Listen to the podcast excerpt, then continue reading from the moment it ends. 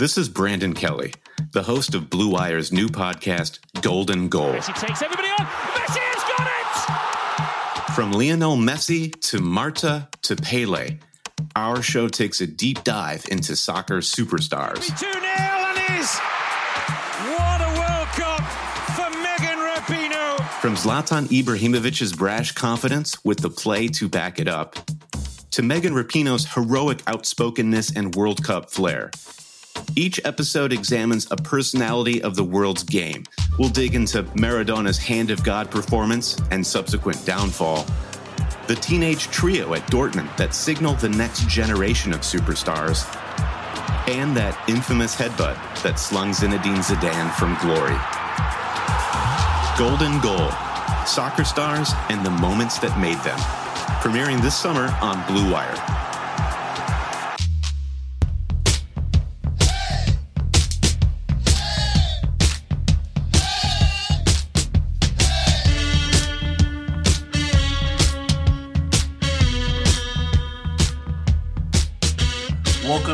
Everybody, to the Orange and Brown Report. It's your Wednesday, July 8th edition. We are here joined by Fred Greetham, the OBR's beat writer, in Berea every day, getting all the inside scoops. Before we get over to Fred, though, I'm going to do my traditional shout out of betonline.ag. Use that promo code BLUEWIRE. Go there. Take advantage of the opportunity with that welcome bonus as sports begin to kick up here, we think. Get in there, get online, use that welcome bonus to start jumping up your gambling and, uh, and make some money. Put some money in your pocket. Again, that's Blue Wire. There's the promo code, and that's betonline.ag. So, Fred, busy day, man. The Browns. Look, these guys can't can't go a couple, more than a couple days without some serious news. We'll start with news that happened. I think it was Saturday that this happened. I was with family, and I'm like, God dang it, I got to sit down and write this up. Browns get in um, notice that David Njoku represented by Drew Rosenhaus, wants a trade, demands a trade. Um, don't know if the Browns were totally blindsided by this. Perhaps they saw it coming. They probably saw it coming when the agent change happened.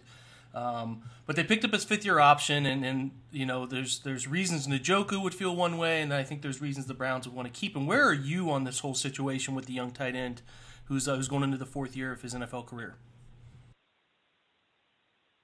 Well, I I wrote a piece about it. I just think it's ridiculous. A guy that has five catches and did nothing last year. Of course, he missed ten games with a broken wrist, but when he came back, he, you know, he's expecting to just step right in and and um, and Freddie Kitchens, you know, said, look, you got to earn your way back in, and he never got back on the field. I think he caught one pass after the season opener and um, you know, I understand these guys. You know, they want to be the top guy on the totem pole. They always talk about being team players, but they only mean if they're the star. You know, that's what I feel like. You know, and with Njoku, he's got a lot of talent. You watch him, but he hasn't been able to catch the ball consistently.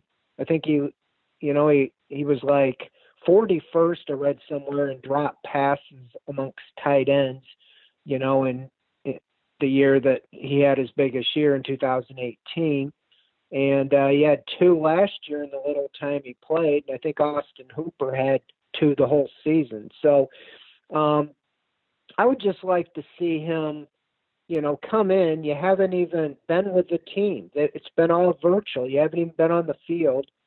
And and at least see size it up, see how, you know, it looks and and compete you know, right now, even if Hooper moves right into the top of the of the depth chart, we already know Stefanski runs almost 60% people tight ends or more, and you should be the number two tight end. I mean, if you don't think you can beat out Harrison Bryant as a rookie, then then I question your you know your competitive spirit. So, you know, I just feel like you know you can you can see down the road make your demands. But yeah, when you change agent, it almost you can see the script. He called Duke Johnson and said, "Hey, how did you get out of Cleveland?" He said, "I changed my agent to Drew Rosenhaus, and boom, I got traded."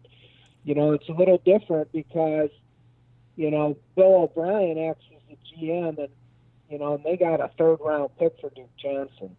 Um, I feel like Njoku's you know, bottom of his market right now. He's got the upside, but I can't see them getting anything for him.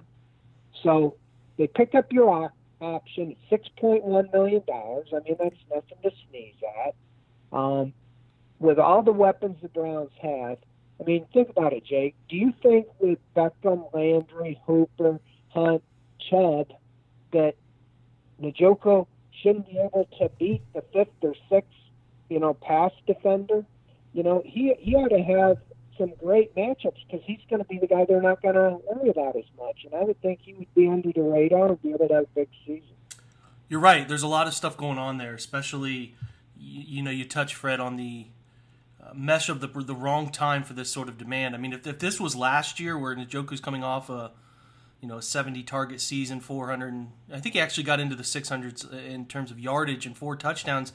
His value is actually high. He's coming off a year where he barely played, plays two games, gets hurt pretty much ends the season because he never quite comes back well from the wrist injury, and who knows what happened in house at the end of the year. But certainly not a stretch of the imagination to think that he hurt his wrist to the point that he couldn't confidently play the position, and it led to some coaching disagreements and all of those things. And then it's like, you know, so what are the Browns going to be able to get for him? Probably next to nothing. They're running an offense that isn't predicated on five wide receivers or four wide receivers or even three wide receivers. They want to play tight ends and you can't just pick up tight ends with the stature of David Njoku. And you, you know, you could talk about his issues catching the football and inconsistencies in blocking, all of which are very true points. But you know, guys that are built like David, guys that have the ability to run like David and go up and get the football occasionally are perfect sort of tight end twos, and that's what the Browns need is a guy who's played in the NFL for three years. You don't want to count on Harrison Bryant right away. You know, you want a guy who has experience in the NFL at a position that takes a long time with the learning curve. And from David's side of things, maybe the targets won't be as high, but go back and watch Irv Smith. That guy got targets that were actually productive targets. Maybe he only got 40 targets, but he had 350 yards and he had four touchdowns. I mean, the guy got targets that were meaningful. And in this offense, they are going to be schemed up opportunities for him where he's open. And like you said, Fred, they're going to be chasing Odell. They're going to be chasing Jarvis. They're going to be chasing Austin Hooper down the field. More often than not, he's going to find himself in matchup advantages that uh, he can exploit, and Baker can find him because he loves finding tight ends. So it, it's it's a really strange thing for me to want out. I get it; he wants to be a tight end one somewhere. He wants to get 70, 80, 90 targets. But at this point in his career, this junction of his value, it doesn't make sense for the Browns to move him. And I hope they stand their ground on this because uh, they have all the leverage here. They have all the leverage. So I hope that that uh, that works out in the Browns' favor because it should, and it should still be a relationship that can work because Njoku can help this team. Granted, his attitude is not terrible, which is sort of a to be determined situation. But I'm also with you on, hey man, get into training camp, meet some people, see what the offense is like, and then maybe you start winning some football games and you really like it. So you never know. These guys are quick to jump the gun about me, me, me, and, and, and worrying about their numbers. And I get it. You need a second contract, but winning produces numbers, right? Like winning gets numbers, and winning plays are what teams notice when they go to sign you to that next contract. You know, it's it's something that he has to keep in mind.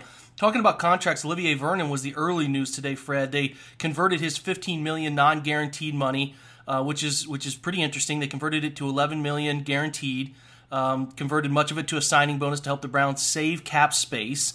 And um, it helps Vernon because you know he doesn't have to deal with non-guaranteed money and worrying about where that will come from. He gets a little less, but it's guaranteed, right? He has that locked up for him. And what's interesting to me is the saving on the cap. So, do you think the signing of Vernon to this restructured contract is one that eliminates them from going out and pursuing another top shelf defensive end, or do you think that they are still in the market for somebody like Everson Griffen or uh, Jadeveon Clowney, or maybe even trading for Yannick Ngakoue out of uh, Jacksonville?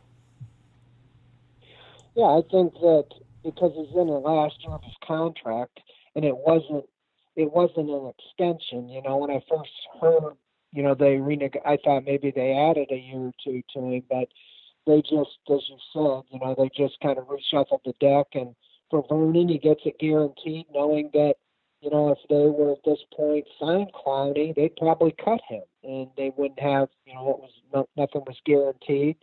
And so I think it was a good move all the way around. I think it allows him and allows the Browns to know he's going to be here. And but it doesn't preclude them from using some of that freed up money to get some help, whether it be at linebacker or defensive end. I think, you know, if if Clowney, if they want to use a little bit more, you know, to sweeten the pot, maybe that's what they do. But um, yeah, I think they can still go anywhere with it. I think that all the way around, it was good to give a little bit of a certainty that you know he's going to be here now because um, you wouldn't have done that if you were. The speculation was soon as if they did sign one of those guys, he was immediately going to be cut, and he's probably looking at it. He's you know at the end of just before training camp, that could be pretty precarious. So I think it's a win-win for both, and uh, you know, and he's in the last year of the deal, so he's got some incentive to to go out and produce to see if he can get another contract next year with the Browns or some other team.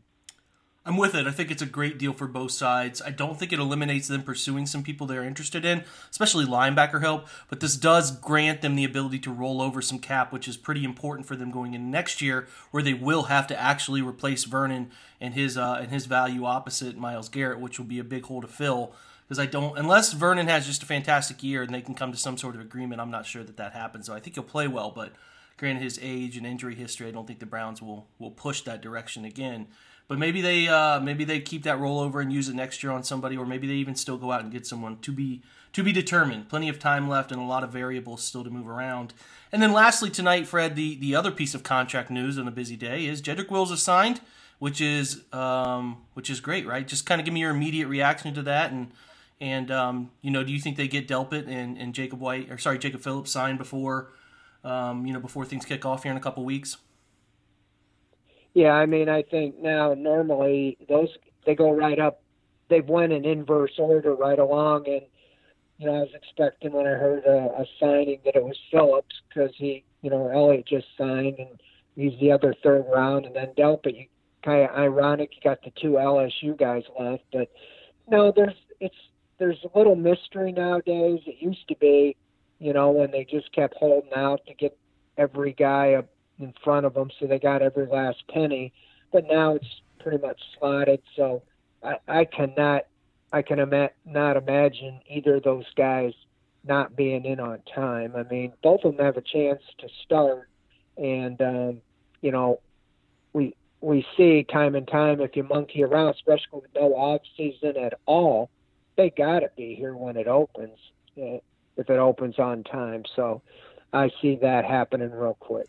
I'm with you. Usually comes down to that offset language, and um, that stuff has even dwindled a little bit over the recent years. So no reason to think those guys won't be there. Browns are trending in a good direction. Two weeks out, a couple weeks to to go out and sign those two remaining picks and get ready for. You know, J.C. Tretter again warned that the NFL has to take the recommendations of, uh, of you know medical advisors serious it's going to depend largely, and I've said it, I'll keep saying it's going to depend largely on how well the MLB and the NBA handle this thing, and if it if it goes off without a hitch. But if it gets ugly in those sport fronts, then uh, could get dicey for the NFL too, unless you know they. I, they could shut. They could surprise me and keep their head down and bury it and, and just keep playing. But uh, how the players react, especially led by Tretter, will be will be very very interesting to me because he is not afraid to speak his mind. Has been very vocal about this thing, and uh, you know, the NFL has a good leader in front of them there. So, Fred, thanks for joining me, man. Appreciate you giving me some time tonight. All right, Jake. That's always a, always a pleasure. All right, big thanks to Fred. Uh, shout out to uh, everybody at the OBR putting up great work lately. Tons of stuff on Njoku, tons of stuff on Baker Mayfield and how it how it all ties to uh, Patrick Mahomes' mega deal that was just signed, and um, you know some other things up too of note. Uh, inter, you know, uh, intricate details of Jedrick Wills signing and uh, some other stuff too. Make sure you're going there and reading, checking out everything at the OBR. We appreciate your support. Please subscribe, like this channel on your favorite uh, avenue for listening to podcasts, whether that's Apple or whether that's Spotify or Stitcher or SoundCloud or whatever it is these days. We appreciate those subscriptions, those downloads. They mean the world to us. We also appreciate your uh, support at the OBR website, where we are offering the usual great deals on memberships as the season approaches. We're getting excited. Hope you're getting excited. Appreciate you joining us today. We welcome you back tomorrow. Until then, go Browns.